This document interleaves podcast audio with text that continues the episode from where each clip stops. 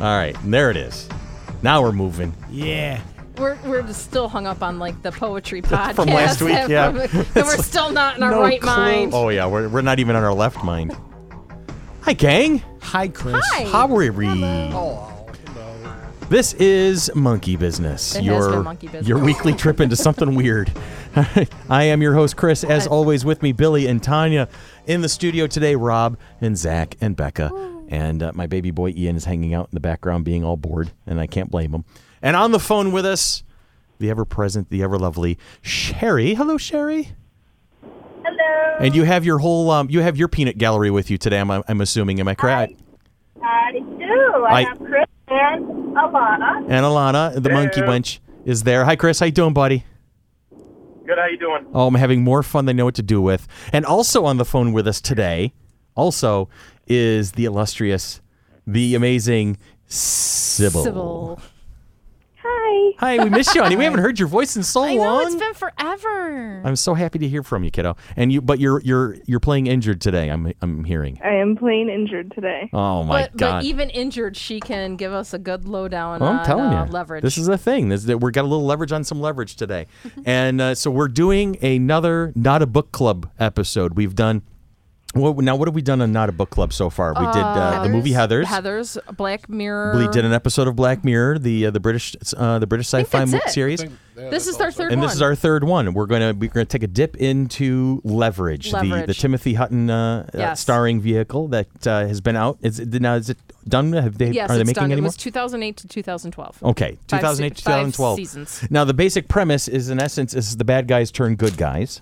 And you have a crew of misfits and criminals who have now turned their powers to help those. It's almost like a Mission Impossible meets the A-Team. The whole premise is former insurance investigator Nate Ford and his band of cohorts act as modern-day Robin Hoods, pulling elaborate scams targeted against the greedy and the corrupt. Nate was inspired to begin his con business when his former employer refused to pay for treatment that could have saved his son's life. All right, and then so that's where that whole kind of thing spirals from there. Now on the panel today, who's been watching this show regularly? I see Tanya raises her hand, and Becca kind of sort of. Then Sybil and Sherry, you guys are. Yeah. Okay. Now Sherry, was this your idea that this podcast? My idea. Now, first I want to say.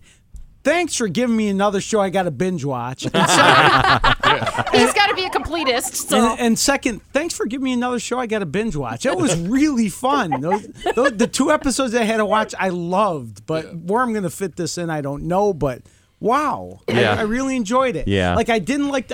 I don't know if I stayed away from it because of the title, and I thought it was going to be some.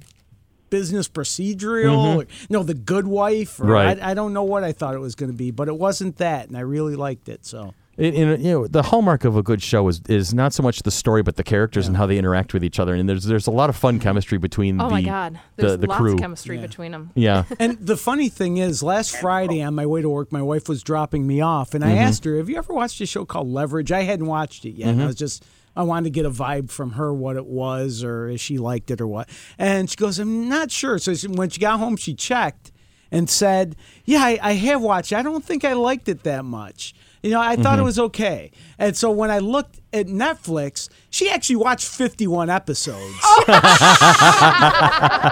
How do you say you thought it was okay? You watched 51 episodes of the damn thing. And there's only 77. Yeah. So she watched most of it. Two-thirds of it. So that's when funny. She watched it with me, she got a new appreciation for how much I was enjoying it. And I know her. She was like half watching it while she worked or something. Yeah. So everybody brings their a certain thing to the table. You have Timothy Hutton's Nathan Ford, who is the mastermind. Yes. And then Gina Bellman plays Sophie Devereaux, the grifter. The actress. And it's funny how in the early episodes, they basically make fun of her when she's on stage or in front of a movie camera. She's horrible. And Timothy Hutton's character, he would always say that's not her stage. And then the moment she goes into a con, and then all of a sudden she's this brilliant thing, and that's her stage. Christian Kane plays the hitter, Elliot Spencer. This is the guy who's just basically the thug. He's good at beating people down. He's a great thug. Beth Reescraft playing the maniacal cat burglar Parker. I mean, that talk about unhinged characters. Oh, I love her. Parker is hilarious. She's like my favorite character. Yeah, Aldous Hodge is Alec Hardison the hacker. So you have the hacker, the cat burglar, the grifter, the hitter, and the mastermind. And that's your team. That's your leverage team. So when we started coming up with the doing this as homework for the Not a Book Club, Sherry suggested one particular episode, the Rashomon job. And this all stemmed from which series would we rewatch or not? Okay, that was the conversation that we had so many podcasts ago, and we were talking about X Files and things like that. And then Sybil jumped on; she's like, "Oh, I love rewatching Leverage," and I'm like, "Oh my god, I love that series!" And then so everybody was talking Leverage. I've already watched it like 2 or 3 times, so but yeah, I think I'm on my 6th rewatch of the entire season. Wow, 6. It actually reminds me a little bit of a TV show that only had 2 seasons. Only the first season was really excellent. But if you ever come across Human Target. Okay, yeah. Human Target. Now, I really liked it. Who was in that one? What was that guy's name? Was that recent? Yeah, about 5, 6, 7 years ago. I don't remember the main guy's name. Jackie Earle Haley, who played Rorschach in The Watchmen, and way back in the day was Kelly Leak in the original Bad News Bears, was in it. And as soon as we hear it, we're going to... God, I got to look it up now. Mark Valley played Christopher Chance, yes. Yeah. Okay. Shea McBride played his... Winston, yep. And Jackie Earle Haley was the computer hacker and... So kind of a similar setup. Yeah, and they had to go undercover, and Christopher Chance would take the place of people in trouble. He was the human target. Oh, okay, yeah. I do remember seeing an episode of that. I get it. All right, I really liked that show, and Leverage sort of reminded me a bit of that when I watched it. So. Sybil, what brought you to this particular show? Why is it? What is it popped up on your radar so much? I honestly started watching it random Sunday on some random station. They just had a marathon playing. And I just started watching it. And then every Sunday they had a marathon. So I just got really into the show. Nice. Now, and eventually just watched every episode several times. Gotcha. Now, Sherry and Sybil, you guys have... This is kind of like your show. I'd say of the panel on today that you two are probably the biggest fans of Leverage.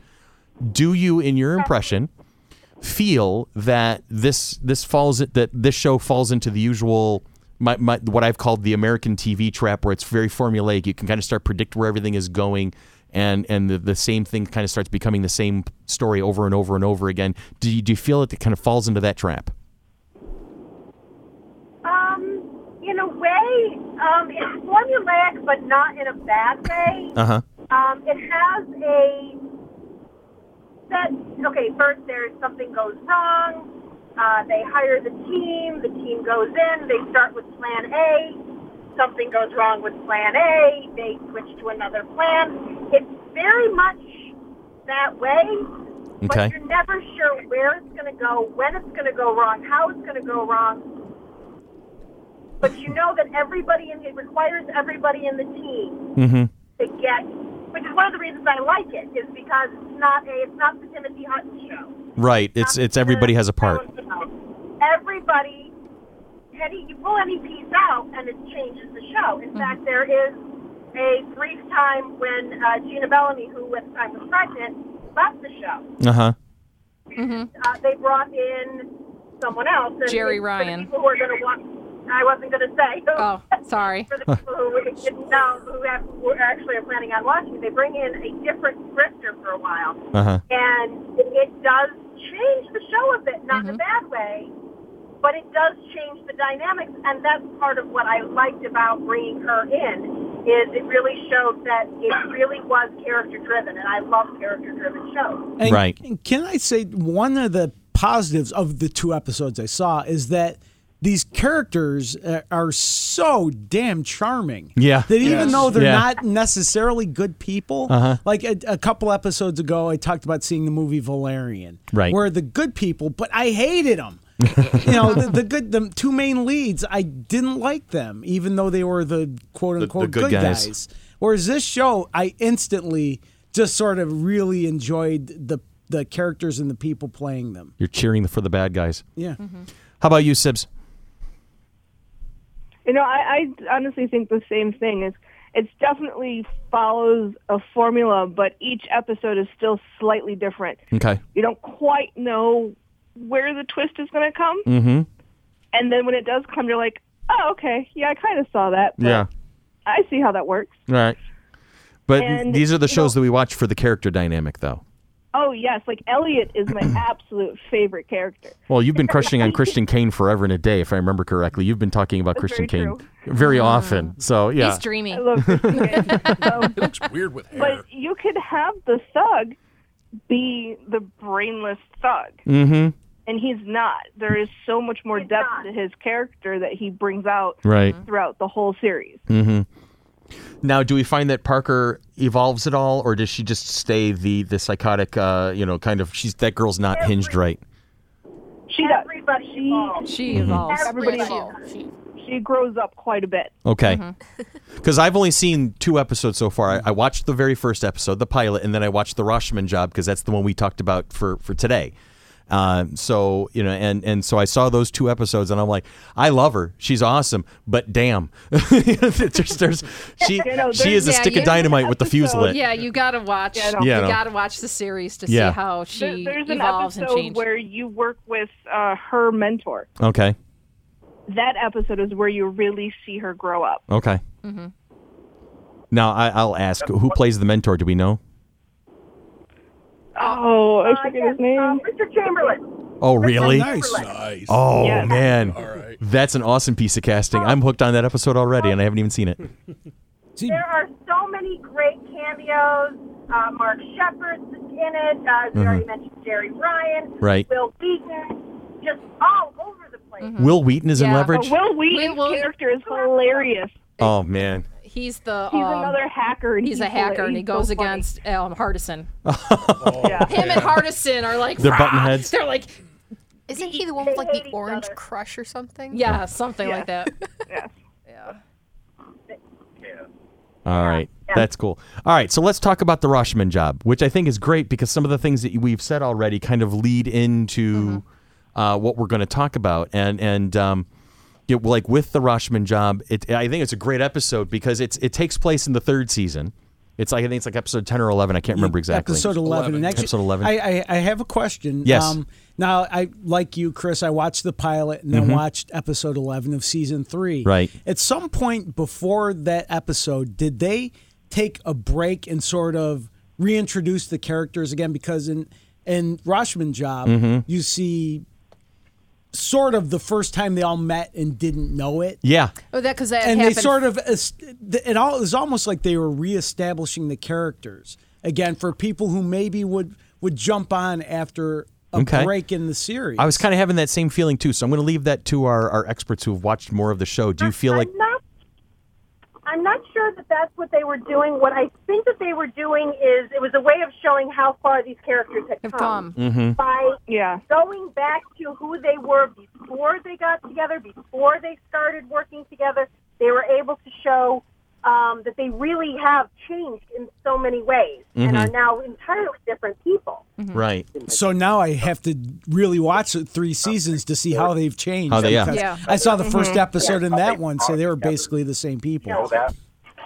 Right, because it was like the Rashomon job, they're like looking at how they were 5 years prior to them being this team that are actually working together and how they were all looking at each other like, oh, this is how you saw me, and this is how you when they're.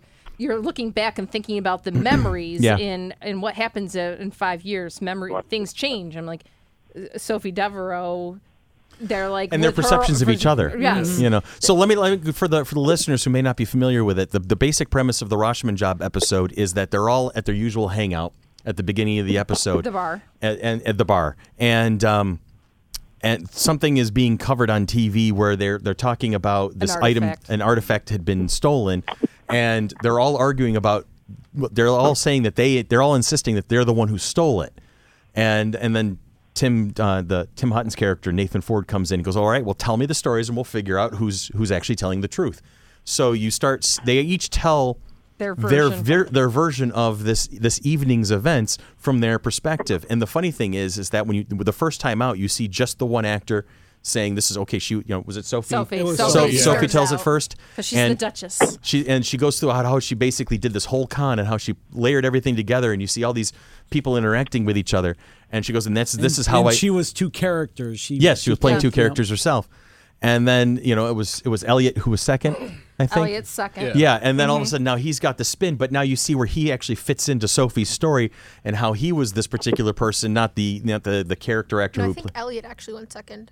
Yeah, Elliot was second. Yeah, that's what I'm saying. Sophie, then Elliot. Right? I missed something. Yeah, you're not Sophie, paying attention. High school student not paying attention. We're not used to that. Then after Elliot was Hardison. Yeah. And then after Hardison was Parker. And then after that was Nate. Yeah. And then it was Nate. They all tell their perspectives. And so it's funny as they're going through, as each person's telling their story, they're telling it from their perspective, but now it's adding them into the original, the original thing. So now you're seeing that this person that Sophie was associating with was actually this character. It was this particular main character, and so they keep layering it on. And how I thought it was funny how they kept picking on Sophie's accent. I was just going to say that. Each layer gets sillier and sillier. It was completely elegant, then the British Cockney, and then complete and utter. It was Scottish, understandable and then Scottish. Yeah, she goes, "Wait a minute, you think I'm Scottish? But where the hell did that come in?"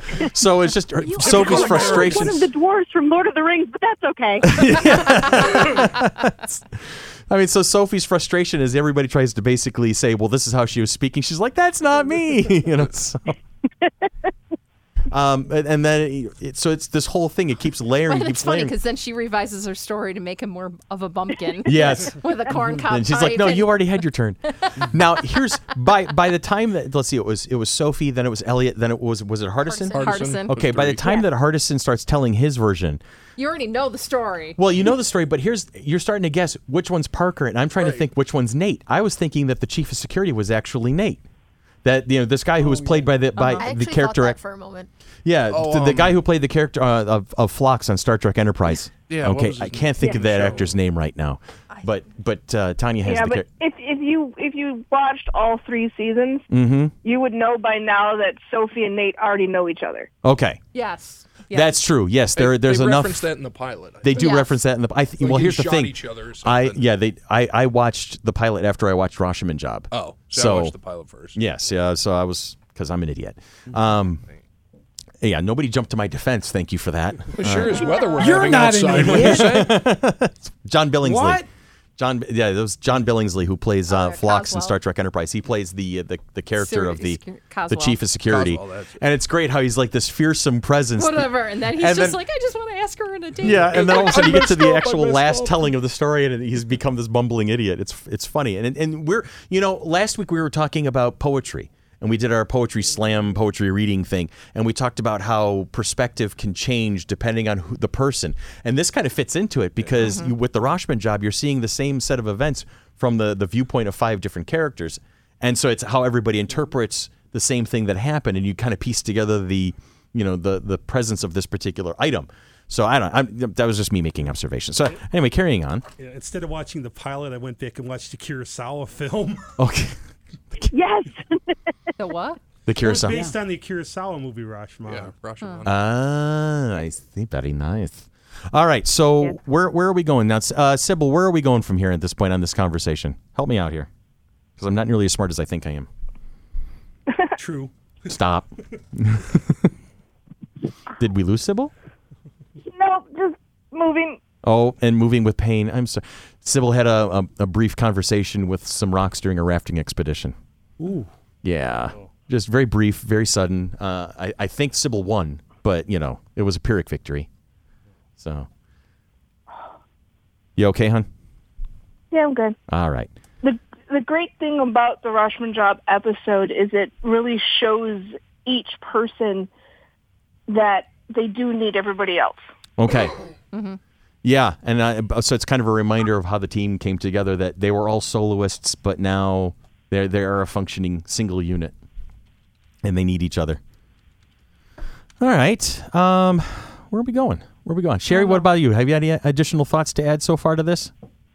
Well, one of the reasons why I love this particular episode, and this episode that you guys allowed me to pick which episode for us to do for this, is that, as was already mentioned, this is based on an Akira Kurosawa film called Rashomon, which is one of my all-time favorite films. Okay.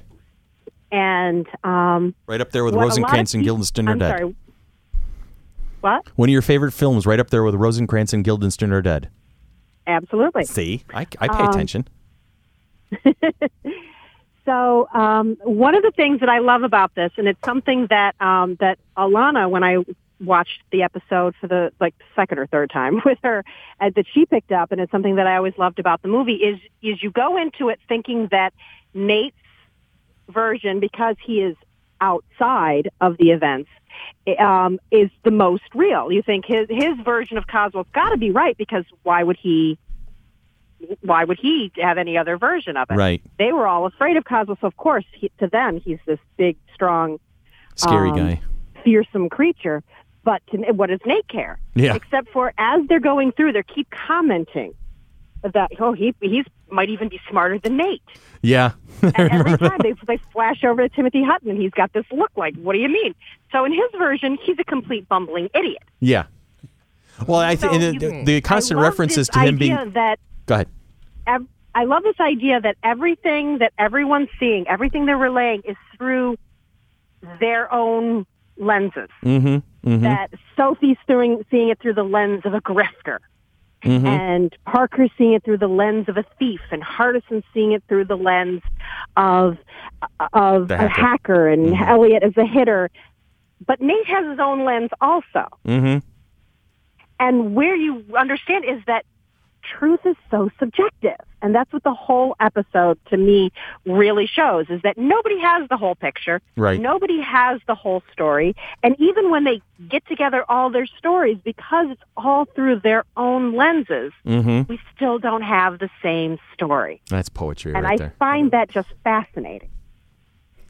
And that's kind of the vibe of the show. It brings these different personalities together, and like any good character piece, any ensemble piece, it's how the characters interact with each other, how they bounce off of each other, how they shape each other's perception of things.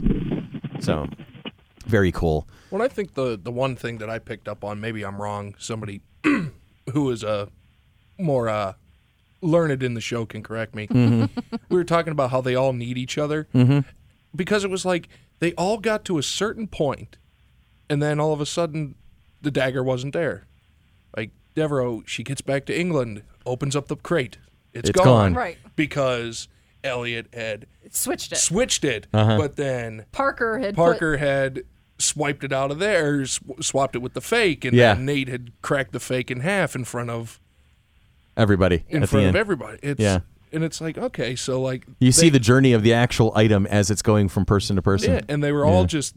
They're that one little piece. Like, they're all very highly skilled, but each of them has that one little piece that makes it a whole thing that mm-hmm. works. Mm-hmm. That's cool. Fun stuff. Now, I have a question, though. Yes. The show lasted for 5 seasons, as I looked up. And we mentioned off the air that it doesn't seem to have the fandom that most cult shows or clever shows or quirky shows seem to have. Most shows like this seem to find an audience that's fervent and online message groups and fan clubs. And, you know, Firefly was on for 1 year, and it's like it's the biggest show in the history of nerddom. Right. How come this show is so hard to find like a rabid group of fans of? All right, Sherry and Sybil, have you guys got any insight on that? I have no idea. Okay. I honestly have no idea, other than it was a mid-season replacement, and it had one of those split. It did split seasons, uh-huh. where it was, they did it during, they did half the season during the winter break, and then half the season during the summer. It was one of those shows. Okay. And much like another show that I really love that has never gotten, I think, the publicity that I think it deserved, Rizzoli and Isles, that did the same thing. Rizzoli and Isles. Where Angie Harmon. Yeah, that's another great one. Yeah. Rizzoli and Isles. It's Angie Harmon. Angie Harmon. Okay, I know who Angie Harmon is. I've never heard of it. Like a police, detective type. Yeah. Is it another Cagney and Lacey kind of a thing? Kind of. Whereas Freaks and Geeks, which is sort of our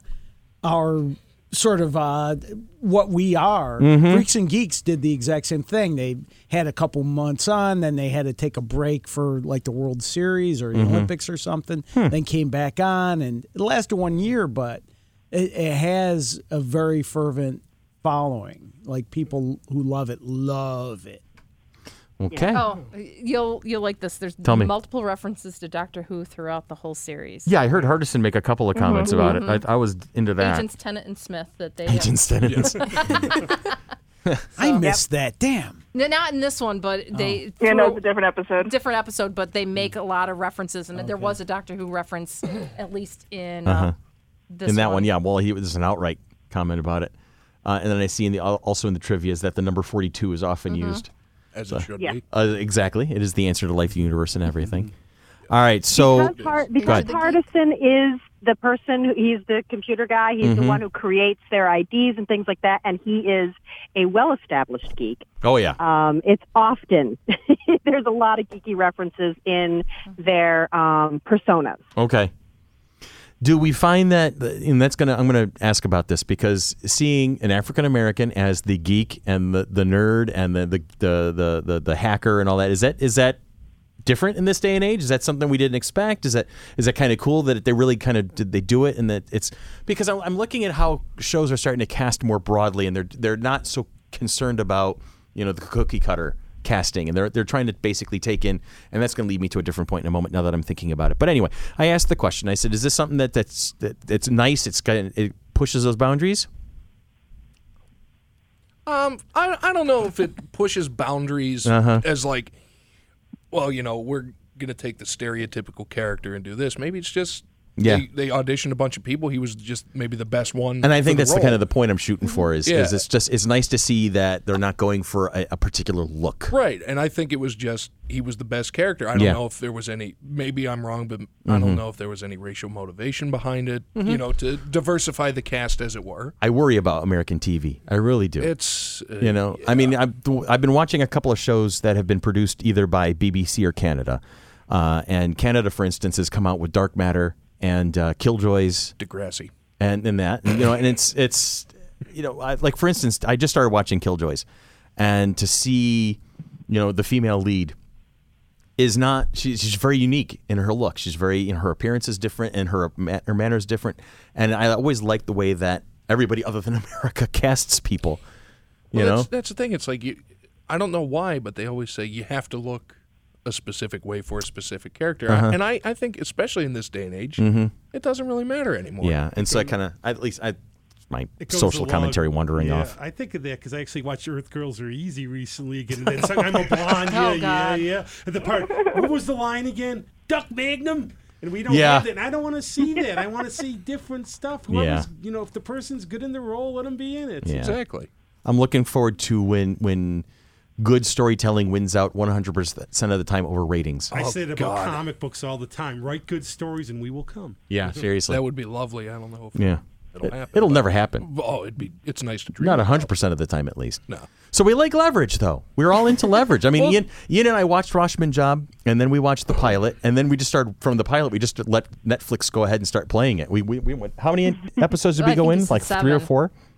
4 or 5? I don't remember, but it was... It just keeps going. It's like when you binge watch, you're just like, okay, go. Now I'm in. And, yeah. Well, because I remember when we pitched this idea and I actually asked, what's Leverage? I'd never heard of it. Me either. And now after watching 2 episodes, Billy, I'm like you. I got to binge watch it. Yeah. Because after the pilot, I was like, wow, I kind of like this show, and I kind of want to watch it, but I got to watch the other one.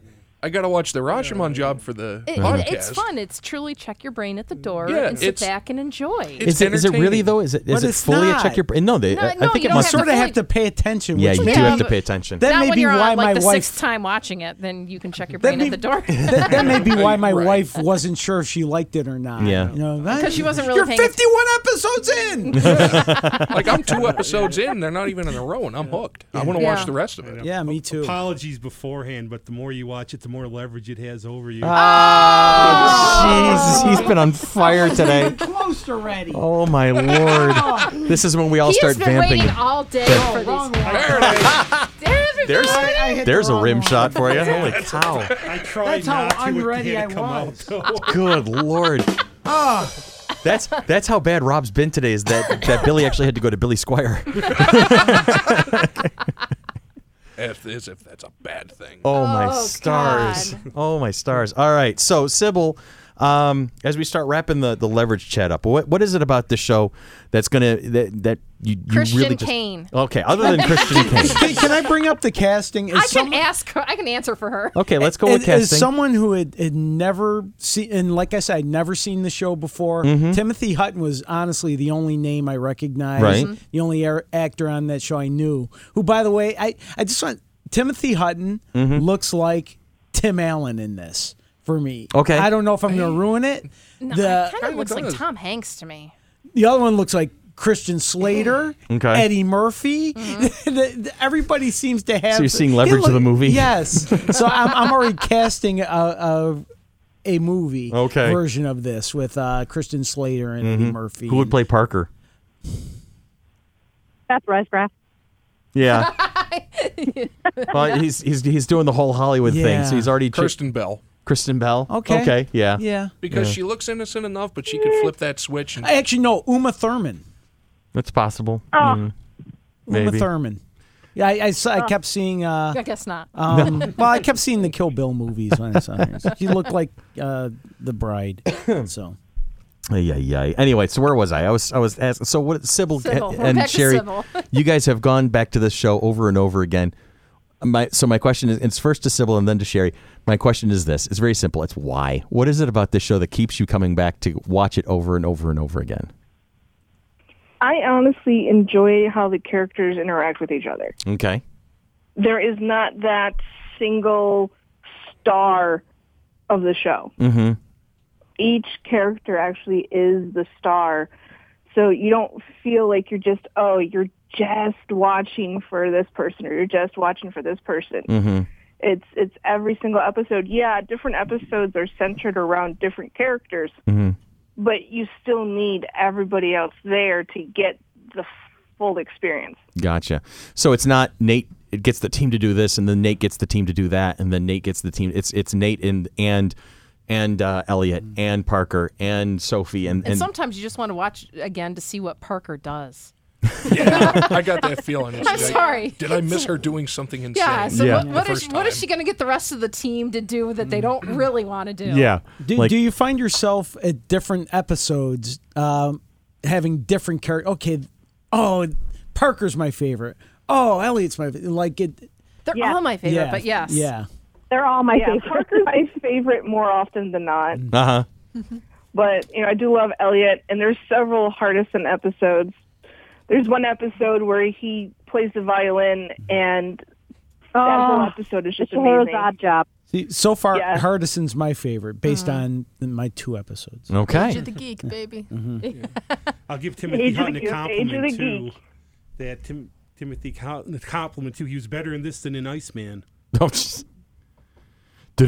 Anyway. What's that? Oh. Nah, it was really not worth it. But Iceman was another piece that Timothy Hutton played in, and it was a movie that you could forget very quickly. It was good. No, it was not good. It was not good. It was easy. So careful, I'm in the middle. People forget that he's an Oscar winner. When you're talking about casting it in a big Hollywood, he's an Oscar winner. Timothy Hutton? Really? What did he win an Oscar for? Ordinary People. Was it? Ordinary People. Oh yeah. I had forgotten about that. Long time ago. He's amazing. He's an amazing actor. I like him very much. He's had some bad roles, but he's an amazing actor. He always comes across as he is, he's always one step ahead of something. Falcon and the Snowman. That was a good movie. That was a good movie. Yeah, that was. I remember that one. He was in Taps, too, I think, wasn't he? Yes, he was. Yeah. Yes. Everybody was in Taps. I remember when I was in grade school when that one came out. You were in Taps? Yeah, it was amazing. One of the junior students? He's working on a new TV series called Jack Ryan. Uh-oh. Oh, the Lee Child books? Or no, that's Jack Reacher, sorry. Yeah. Yeah, Jack Ryan. Clancy, this is like a, he's playing something called Singer. Okay. That's interesting that they're going to do a Jack Ryan TV series. Mm-hmm. Interesting. That has a 50-50 shot. All right. So what else do we want to say about Leverage before we wrap this one up? So the thing that keeps me coming back to it is a couple of things. Thank you. One of them is that while all the show, except for like a couple of two-parters, all the shows are self-contained. Okay. Which is nice because you can watch it and then you can walk away and you can watch it again. You don't have to keep watching. But things have consequences. Mm-hmm. Okay. With a lot of shows that do a bunch of one-offs, okay, there's like, okay, this happened in this episode, and then you never hear about it again. Okay, so they... Everything that happens has consequences, and it will be brought up later. That's cool. It will come back and bite them in the ass when they least expect it. See, exactly. That's what I liked about Fringe. Good and bad. Yes. Babylon 5, too. Yeah, Babylon 5 and Fringe. Lines can come back. There's like one of my absolute favorite Parker lines. Okay. Like in one episode, she says something, and it has a certain meaning, and then a season later, she brings that up to let Hardison know that what they talked about in that the previous craving season, pretzels. Yes, pretzels. Was it what? What was the line? I'm in the mood for pretzels. I'm in the mood for pretzels? It will make sense when you see the episode. Okay. I'm all in. But, I mean, these things have consequences. These characters, they change in such a way that it makes sense. Mm-hmm. Mm-hmm. Very cool to know. So things don't come out of the blue. When they do things, it's because... something's happened in a previous episode. Yes. And even Parker even says at one point, we agreed, we all changed together. Mm-hmm. Well, now I'm looking forward to really getting into this show. I kind of want to. I'm ready to binge. Yeah, I'm ready to binge some Leverage now. Thanks. I'm going back. I put it back on my list. So. Yeah, great. Got to binge that and Killjoys and Black Mirror and you know and yeah. All right, what do we want to do on our next Not a Book Club? I'm not sure. Ian, you got your hand up. What do you want? Yeah. What do you want to suggest? What's that? Warehouse 13. Warehouse 13. Oh, that's a good one. Okay, so what's our next. That? Is that a good? I like that show. I love that show. All right. Show. Oh, it's a show. Okay, I thought it was a movie. No, it was Sci-Fi Network. Sci-Fi. It's got Saul Rubenstein. Saul Rubinek. Rubinek. Particular episode, the pilot. I would say maybe the pilot. Let me. I got to start with the pilot. We'll start with the pilot. So we'll not a book club the pilot of Warehouse 13, and the next time we do the not a book club sessions. All right. Good? Warehouse 13 is like a cross between Eureka and The X Files. Yes. Well, actually, it's a spin-off of Eureka because they cross over on a couple of occasions. There's a couple of times where Eureka characters pop up in Warehouse 13 and vice versa, where you're introduced to Allison Scagliotti. Anyway, God bless it. Kristen is one track mind. Hello. Okay. Is it on Netflix? Is it easy to find? No. No? It's not. Uh-oh. It used to be. That's how I got. Maybe Amazon? Amazon Prime? Maybe. I guess we'll find it. We'll figure that out. So, and if we need to, then we'll do something else too. So we'll but right now, tentatively we'll put Warehouse 13 on the radar of future Not a Book Club episodes. All right. That's cool. That's awesome. Yeah. Thank you guys for participating as always. Sybil, always lovely to hear your voice. I haven't heard it in ages. We have to fix that. I miss my baby sister. Yes. All right. So you and I have to have a proper catch up soon. And so for Sybil and Sherry, ever the great contribution. And for Rob and for Zach, for Becca, for Tanya, for Billy, and myself, I am Chris. Wow, we had a lot of people on today. We did. This has been Monkey Business, a product of the Mighty Monkey Corporation. Producers and purveyors of the Flower City Comic Con. Coming at you with the mini-con September 23rd and 24th at the Grease Ridge Center Mall. And then again, the big show, FC3, coming at you June 9th and 10th of 2018. Like us, love us, follow us on Facebook, and we will see you next week.